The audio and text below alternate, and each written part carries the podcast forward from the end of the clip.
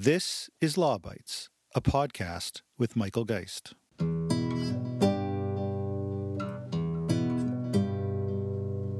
Front and center in Beijing today, a report from Reuters that the U.S. president is preparing to sign an executive order making it impossible for American companies to use Huawei's equipment.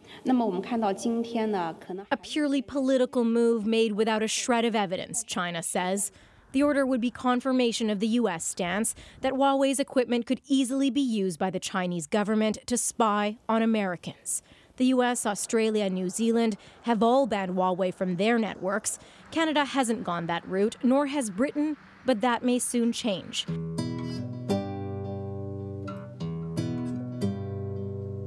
What to do about Huawei? The Chinese telecom giant has emerged as one of Canada's most challenging policy issues raising concerns involving competition, communications, security, and trade, not to mention kidnappings and arrests of corporate personnel.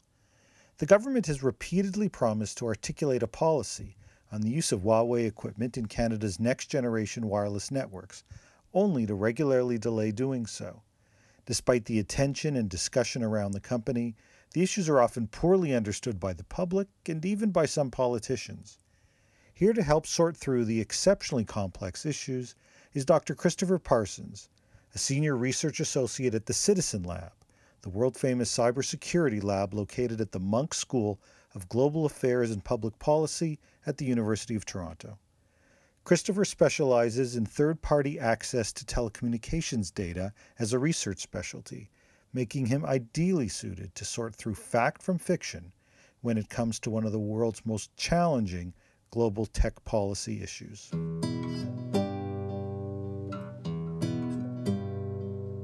Chris, welcome to the podcast. Thanks so much for having me. I'm really glad you've come on because the issue that we're going to talk about today, Huawei, is, is one where that's generated, I think, an enormous amount of political and business attention, both in Canada and, and certainly around the world. And yet, despite the attention, it certainly feels a bit like it's a, a fairly poorly understood issue, certainly by the public and perhaps by some of the politicians as well. So I was hoping you could, at certainly at the beginning, help unpack things a little bit. And so why don't we start with the basics? What is Huawei? Huawei is the world's largest supplier of everything related to telecom. It sells more smartphones than Apple, but is also a leader in cloud storage and cybersecurity. Its sales for 2018 are projected to reach $102 billion. Ren Zhengfei founded the company in 1987. He was a former engineer for China's People's Liberation Army and a member of the Communist Party. Huawei is um, a massive, massive Chinese company. So um, they produce uh, a, a, large range of telecommunications products, everything from core networking equipment, edge networking equipment, handsets, um, I think they're doing they're starting to move into some video stuff as well. Really, they, they just if it's telecommunications related, um, they either have a hand in it in one of their product offerings or, or offerings um, that are then built into other companies' products, or um, at least prior to some of the issues with the Americans, they had intents of moving into that space. Right. It feels like they've come a little bit out of nowhere. I mean, to the extent to which consumers have heard of the company, it's probably from the smartphones because they are, I think, the second largest smartphone maker in the world. But it seems like overnight you had this massive technology company suddenly now dominating business pages and, as, as you say, in every part of the communications market. Yeah, I, I think that um, for a lot of people, they're sort of shocking, especially people who haven't been in the telecommunications space um, those who have been looking at routing or you know anyone who's been looking to purchase um, carrier grade telecommunications equipment i mean they've known about huawei for quite some time um, huawei began uh, quite some time ago and, and, the way that they got in was selling carrier grade equipment and they have a whole bunch of features um, over some of their competitors. One of them is Huawei has enormously benefited from the relatively protected Chinese market, which has meant that they've had a, huge market that they can sell into with um, limited competition. And uh, they've also had the advantage of a bunch of very advantageous state loans that have been provided to them at different points in their uh, development, which has facilitated facilitated both R&D and production, and then the sale of goods often at a rate that uh, uh, is just a better market price than something from Ericsson, Nokia, or um, Nortel when Nortel is still around. Right. So better pricing and significant, by the sounds of it, support from their from their own government, from the Chinese government. What's their presence in Canada? I mean, certainly if you walk into your local phone store, your Rogers or your Bell, you'll find some of their devices. But do we find them within Canada's large networks? Are they part of the broader communications infrastructure in Canada? Yeah, they're, they're very much. So TELUS is um, based on business reporting, um, uh, predominantly running a Huawei stack. Uh, Bell has included it. Um, there is a little bit, as memory serves, in Rogers' networks, although they're principally uh, running on Ericsson kit. Um, and then for the smaller wireless providers that subsequently have been gobbled up, I'm not entirely certain uh, what equipment they've uh, they've invested in. Okay, but we've got at least a couple of the largest telecom companies, two of the big three, with significant investments in this equipment. Given that that's the case, they're they're here in Canada. People are using them as their as their devices.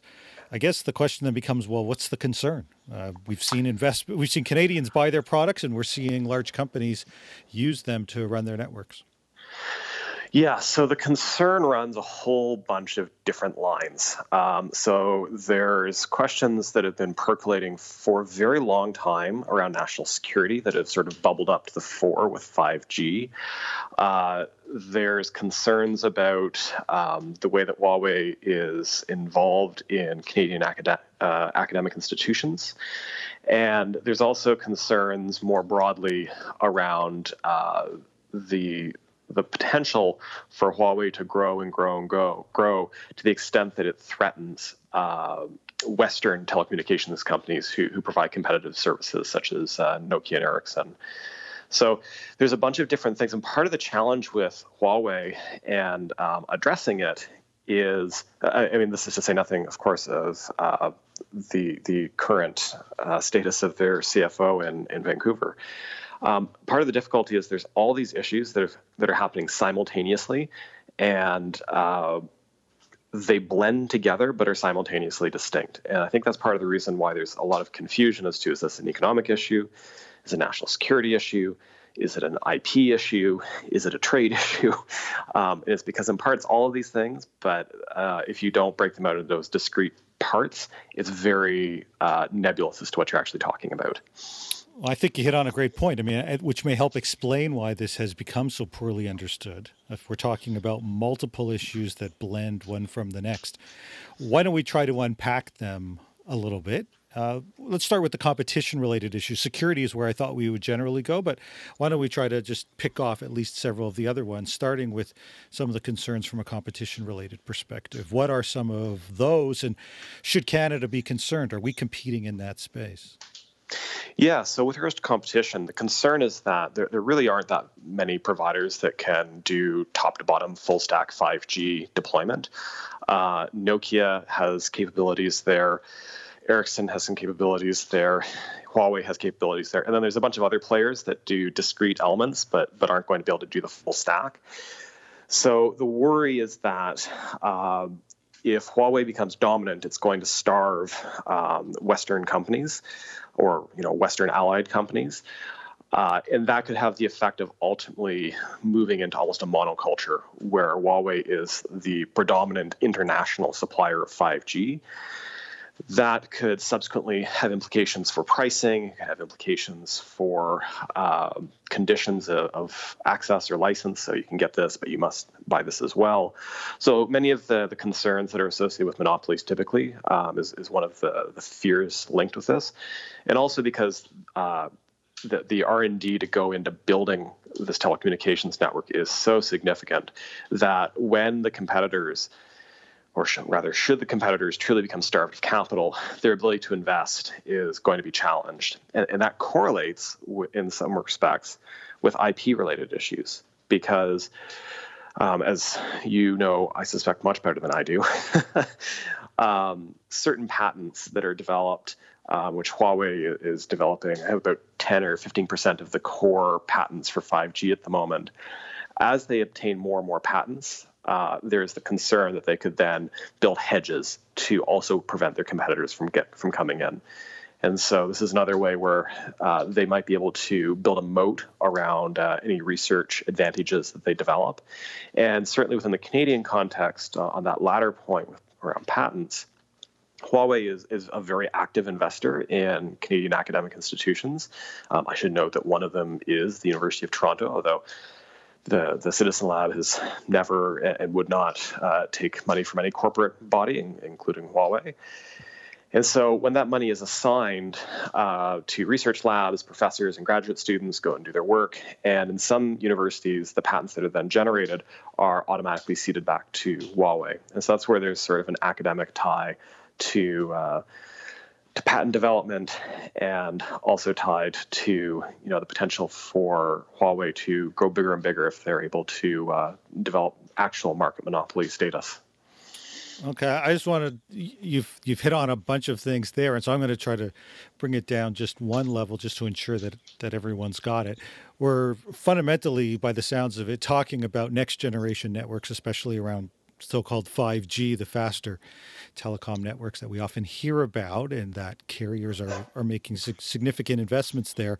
And by the sounds of it, the concern is that you could have a single company, in this case, a large Chinese company uh, leveraging significant control on at least on a global on a potentially on a global basis when it comes to 5G both in terms of being able to control or controlling much of the technology compared to what some of their competitors are able to do as these things get implemented and able to do that both by leveraging their size and economic power as well as seeking to leverage the intellectual property that they develop over time by, in a sense, creating a patent thicket or patents around many of the kinds of technologies that will go into 5G. Uh, do I largely have it right? Yeah, you've you've you've uh, got it right there. Okay, so so while we've seen these investments from companies, as you mentioned, like TELUS and Bell to date, I suppose that one of the reasons we are hearing more and more about it is that com- large countries and companies have really turned their attention to 5G, and suddenly they see a giant competitor that ha- that has the potential capability of really controlling what most see as the next generation market for telecommunications. Every day we get more reasons to ban Huawei from our 5G network. The big concern is its powerful 5G capabilities.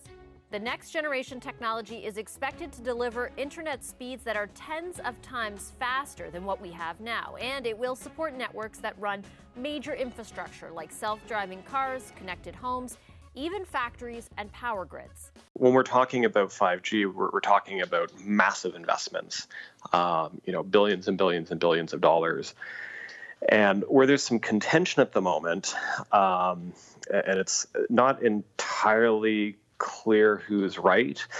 Um, is you have certain uh, certain business leaders that are coming out and asserting that uh, the the Huawei 5G equipment um, goes on top typically of other Huawei 4G equipment because it's an upgrade system as opposed to a totally new like rip out infrastructure, and that it is not possible to uh, add in, say, Ericsson or Nokia equipment on top of uh, Huawei 4G equipment. And more uh, further to the point, should we say in five years or six years, oh, well, this was a big mistake to put Huawei in, we need to replace it. Uh, again, there's this this stated concern that there's actually an inability to uh, make a switch out of that type.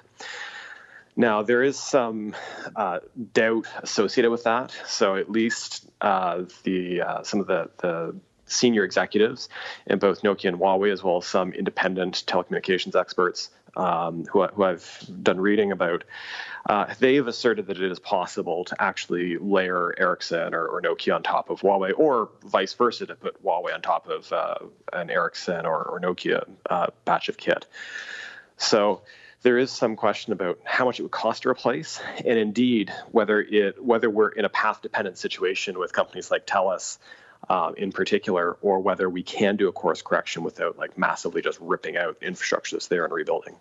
Right. So it, it sounds like there's this potential strategy there of both locking in and locking out locking out through the on the patent side by stopping some from entering into the marketplace, locking in basically by using your techno- your existing technology to try to lock people into future upgrades. That's certainly the concern, um, and, it remains to be seen um, how effective that particular uh, lock-in is, and uh, it's definitely an evolving uh, element of this space right now. It's it's almost changing week to week. Right now, the if this was purely a, an economic issue, one can understand why there would be concerns. Although, of course, there would be counter arguments that this cheaper pricing and more efficient implementation of some of these systems makes it perhaps more likely that we'll see the necessary investments, perhaps more competitors come into the marketplace if it's cheaper to institute 5G. But those are the, the uh, kinds of battles that we see from time to time, of course, when it comes to antitrust related issues. But what makes this particular case, I think, particularly interesting and perhaps particularly challenging is that, as you suggested earlier on, there is a security gloss that, that comes with this. Is very often the issue isn't framed so much as a threat from an economic perspective, but rather, first and foremost, a security one. The first 5G pilots are launching in the UK, promising everything from smart cities to hologram calls. Yet the rush to build the super fast wireless network comes with a risk, because the best technology comes from Chinese manufacturers such as Huawei and ZTE, raising the fear that China's government will gain ground level access to, even control of, the UK's critical data infrastructure. You sit there at the Citizen Lab leading the world in, in unpacking and discovering security related issues in the network. Let's talk a bit about what the security concerns are and whether or not they're legitimate.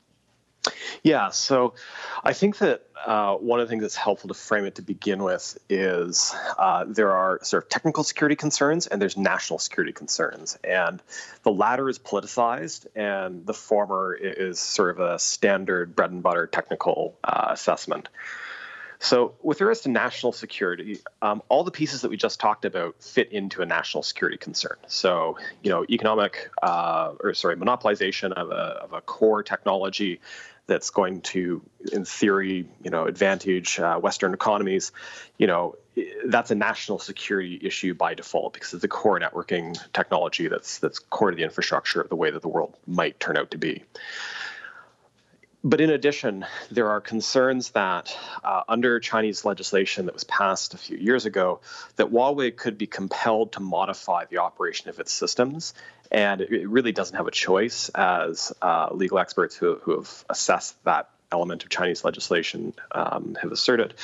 If the Chinese government asserts that you know we're going to be you know compelling a backdoor, or um, more likely, simply don't patch this thing um, and so it's it's not a deliberate insertion. It's just uh, you, you, leave some particular bit of leaky code in place in perpetuity, and just encourage the company to not patch it.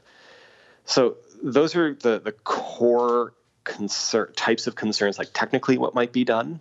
Um, and so this is again where the national security concerns blend into technical security because uh, at a national level, we'd be concerned about Chinese intelligence or military or other uh, uh, elements of the government or bodies associated with the government uh, taking advantage of 5G networks or 4G networks or any other Huawei system for that matter uh, to the advantage of the Chinese government to the disadvantage of presumably Canada or their competitors. And then at the technical level, yeah, we have this what is the actual robustness and the security that is afforded by these uh, pieces of equipment.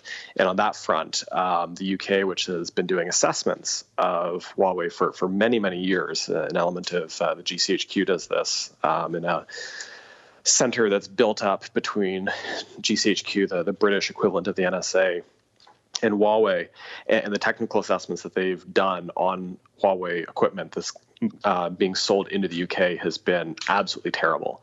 With um, very senior members of GCHQ fairly recently, in the past month or so, coming out and saying that the security culture and security practices that is um, evident when they do these tests of Huawei equipment is something like security circa you know 2000 um, and just is absolutely not meeting the grade of the expectations that you would have for any company today selling mass infrastructure to the world. And and are those conclusions? Is there is there a sense that those conclusions, in terms of the weakness of security, is that driven? Is there a thought that that's being driven by government pressure to create kind of the sort of leaky or weak security, or it's just a company that's trying to dominate or rush out as much gear as it can as quickly as it can, and security may not have been a priority along the way? Uh, the assessment by the GCHQ is that there is no evidence that they have detected that there is compulsion um, on the part of the Chinese government to code badly, um, and that it's just uh, an absolute lack of security processes that uh, are embedded. Um, in, you know, to, to, be to be fair to, to Huawei and Huawei engineers, um, you know, if you go back to around the 2000s and you think of Microsoft at the time, and their security culture was equally just abysmal. And then it took a, a massive transformation of Microsoft and, and other major software vendors to really start prioritizing security. The concern, however, is in the case of Huawei, uh, GCHQ, which which went um, and, and, traveled to uh, Huawei's headquarters in China and did spot tests of certain practices and processes. Uh, the the report that came out this year from uh, from the evaluation of Huawei said that a there hadn't been a change year over year, and two there were serious doubts that a change could happen. Um, and so they were basically asserting that the the culture of security within Huawei was um, so inadequate that they were uncertain that they could bootstrap their way up to an adequate an adequate uh, security position. Hmm. Now, now, before we get to how company countries rather have responded to this, you know, a, I guess a market based approach to this would say if I'm a telecom provider concerned about potential liability that could arise from some of these kinds of issues, my I, I wouldn't want to be buying security equipment or telecommunications equipment that is 2000 circa security. Uh, but yet it seems like many of the telecom providers, including some of Canada's largest, are buying. Uh, is it that price trumps all in this environment? I suspect there's a few pieces that go on um, with regards to it. I, uh, one, I'm certain that the the decreased capital expenditure is attractive to to anyone, especially any publicly traded company. Um, two, security is always something that no one wants to talk about because security only costs you things, and ultimately, um, you can never know if having a more secure product actually saved you money or not, because if it worked, you don't know, and if it didn't work, you also may not know, if unless your uh, your detection systems are up to snuff. And third, um, most telecommunications networks, um, well, you know, they, they have uh, abstract conceptual commonalities. They are boutique, and that they there's a lot of individual individual uh, development for all of them, and so it is possible in some cases that you know telecoms can see some of these deficiencies and they can try and shore up their own defenses internal um, or make modifications to how the equipment works. But one of the issues that was pointed out, in, and again in this most recent GCHQ report, was that Huawei didn't have an ability to reliably issue uh, patches to all systems with with a common vulnerability, and so that means that, let's say.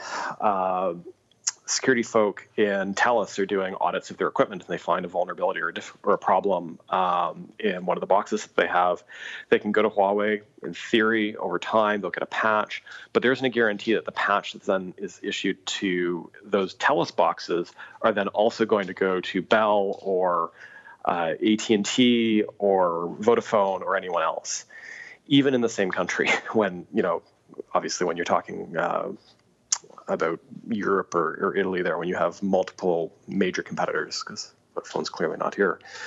So there's this is what I mean by like there's a, a deficiency in culture, and I suspect other elements is um, this probably isn't getting up to executive ears. Um, you know, this is a boutique security issue, and until probably the past two, year and a half or so in Canada, I would be sort of surprised if this was top of mind for for executives when they're um, trying to evaluate how to move their companies forward. Uh, so, if we can't count on the companies to act for some of the reasons you've just articulated, then I suppose it falls to governments to set regulations. And it would appear that some governments have done so by seeking to ban the company from being part of their networks. that's definitely one approach that's been taken. Um, one of the difficulties is that many of the times when these bans have been asserted, they're asserted on national security grounds with uh, spooky waving behind a behind a curtain, and you you ask, well, what exactly is the what exactly is the concern that you're pointing to? And um, it, it's it's never revealed in open settings, and indeed, it's not a, it's not immediately apparent that there has been an instance to date that showcases that Huawei is behaving or has behaved in the past as a national security threat. Um, the concern, in fact, um, as has been pointed out by the U.S., uh, uh, I guess this is the House Intelligence uh, uh, body, has come out and stated that the, the issue is that uh, a good the position they take rather is that a good piece of Huawei equipment is only good until its first malevolent firmware update, and so once we're in a situation. Sorry, can you just explain what that what that means? Yeah, absolutely. So uh, a firmware update is just the the some of the base code that that operates these routers. So um, much like you know the computer that that you have at home or your smartphone or something like that, there's all sorts of different components that can receive updates, and, and firmware is um, sort of very close to the the silicon or the the metal of the machine. Um, so it's different from your uh, from the operating system itself. And so all it would take would be one deliberate bad firmware patch that uh, you know would enable uh, a foreign actor to do any number of things, right? And, and this is where the, the whatever your wherever your imagination goes, whatever sci-fi you've seen, it's not necessarily the worst place to go to uh, run your imagination. So, can it be anything from slight modification to um, uh, the way that data traffic is moving. It could mean certain packets are dropped. It could um, collect certain packets and shuttle them to a, a given location. Um, were there a situation where um, the routing equipment was dependent on uh, a random number generator or a pseudo random number generator to develop encrypted streams? Then there would be the concern that maybe the number generator was tampered with so that a uh, third party who was capturing data could subsequently decrypt the traffic. Uh, it could cause uh, issues with the way that uh, any of the virtual systems that are put up on top of some of these routers operate, such that rather than having actual perfect um, isolation between them, that you might be able to bleed data from one to the other, uh, which would be useful for exfiltrating data and then um, moving it elsewhere or potentially modifying data in one of the, uh, the virtual systems. So, really, the concern is that um, Huawei routers could be transformed, similar in manner to the way that the NSA has targeted and transformed, quite frankly, or taken advantage of exploits in um, Cisco routers and all the other major providers as part of their national uh, security activities through the NSA and in partnership with Canada and the CSE. Yeah, so there there is a bit of irony here that, in terms of trying to imagine what some of the threats are, often take a look at what we're doing or what uh, the United States is doing and say, hey, they could do that too. Uh, I, I do want to just make sure that we touch on where Canada stands on this. So we have seen some of the some countries respond to the the kinds of threats you've just identified. Canada, for the moment, hasn't taken a strong position. Can you just elaborate a little bit on, on where we are and where you anticipate things might head? The advent of this, of this new technology, 5G, uh, is uh, about to revolutionize uh, the, uh, uh, the information technology that we deal with in our, in our daily lives. That revolution has been ongoing what with, with 5G compared to 4G uh, the pace and the magnitude of change uh, are going to be enormous. We want to ensure that uh, Canadians enjoy the full benefits of this uh, incredibly powerful technology, but at the same time, we want to ensure that Canadians and our systems are sound and safe and secure to some extent, uh, there have been some commentators that have criticized Canada for not taking a position. Um, I, I, suspect that us not taking a position is probably the best thing that we could be doing at the moment because we're we're actually seeing natural experiments play out. So we currently haven't decided whether we're going to ban, whether we're going to permit, or we're, whether we're going to partially ban. And so a full ban is something like what uh, Australia has done, where you know Huawei is not permitted to engage in the 5G network. A partial ban is where you have uh, Huawei systems which are not permitted in the core of the networks of the telco companies, but they can provide um, edge-based services, and so that'd be radio network, radios and, and things of that nature. And there's another approach, which is they're allowed in, but they get audited, and that's what uh, the British are doing right now is, is deep audits to evaluate, and then sort of like a catch and release. They they look at the equipment, assess the equipment, and then release it into the market for use. The difficulty is that um, the catch and release doesn't seem to. I mean, again, the the UK government's assessments are relatively bleak. They are not confident that they are going to be able to um, mitigate the harms to national security that are associated with uh, Huawei's equipment. Full on bans uh, are potentially very expensive. And in the Canadian context, with uh, the Canadian government's historical efforts over the past decade or so to expand trade with China, um, banning Huawei, which is one of their champion companies, would be probably very deeply problematic for those trade negotiations to say nothing of the fact that China has uh, demonstrated a willingness to engage in hostage taking and, and other activities, um, principally in response uh, to the seizure of Huawei's CFO. But China's generally demonstrated both in their region and internationally uh, a willingness to flex their muscles. And so if we ban or block um, Canada will probably continue to see the sorts of economic difficulties that we've had for the past several months. You know, blocking of pork, inability to send our agriculture products and uh, such into China. So, what is Canada going to do? Prior to their CFO being seized, this was an issue that was more squarely, to my assessment, in the security domain, um, in less in the trade domain, less in the domain of politics. Um, but now it's a front and center political issue, and it's a front and center trade issue. So what we do is, is I have no idea. Um, I would be surprised if whatever decision is reached is reached on the basis of uh, security, although it may be presented as such. Um, this has become a massive political football or hand grenade, and uh, I think we're watching the Liberal government try and figure out what exactly to do with it, which is in part why they've they continue to defer when they're going to have a decision. Um, they keep pushing it further and further out. So I believe that a decision now is due right around the election, either shortly before or shortly after. Um, but it's a it's a challenging issue, and it's not apparent how the government's going to move. Yeah, well, based on on the way you've described it, we haven't even got into the issues around phone bans and, and obviously the kidnapping issues and broader trade issues. It's one that is so complicated with a country that has been viewed for some time as, as critically important as part of a diversification of Canada's economy and, and trade trade strategy, and at the same time dealing with all these challenges on top of, of the desire to ensure that we get next generation 5G networks and see the kinds of investments that uh, the government is hoping to see from a number of players to help create and foster a more competitive environment.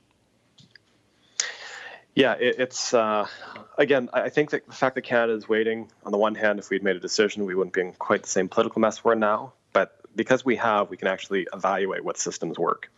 So the one to, to watch for is how effective the uh, the partial ban is uh, in the the network level. So if it actually turns out that um, you know the various spy agencies which you know hack these things, if they think that that might be a way of keeping things secure, then maybe that's a, a way of um, threading this particular needle.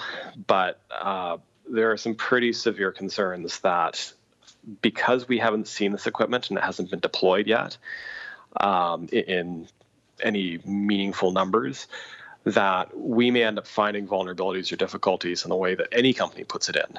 Um, and then the concern becomes do we want to work with a Western country and company who, you know, we think is probably quote unquote on our team and sort of the world of international politics? Or do we want to instead um, rely on Huawei continuing to uh, behave as you know a good corporate citizen, but one that may, well, the one that operates out of a country that frankly doesn't respect the rule of law and um, could very significantly um, engage with Canada on both economic, military, and intelligence matters. You know, at any time in the future. Yeah. Okay. Indeed. Well, you know, I started off by by commenting on how poorly understood and how challenging the issue is, and I think, uh, if anything, over the last uh, half hour of this discussion, you've highlighted that it, it is perhaps even more complex than people appreciate. But the the notion that Canada might even benefit from uh, late mover advantages by being able to see how this plays out elsewhere is is interesting because we've seen that in some other policy areas as well. Chris, thanks so much for joining me on the podcast. Thank you so much for having me.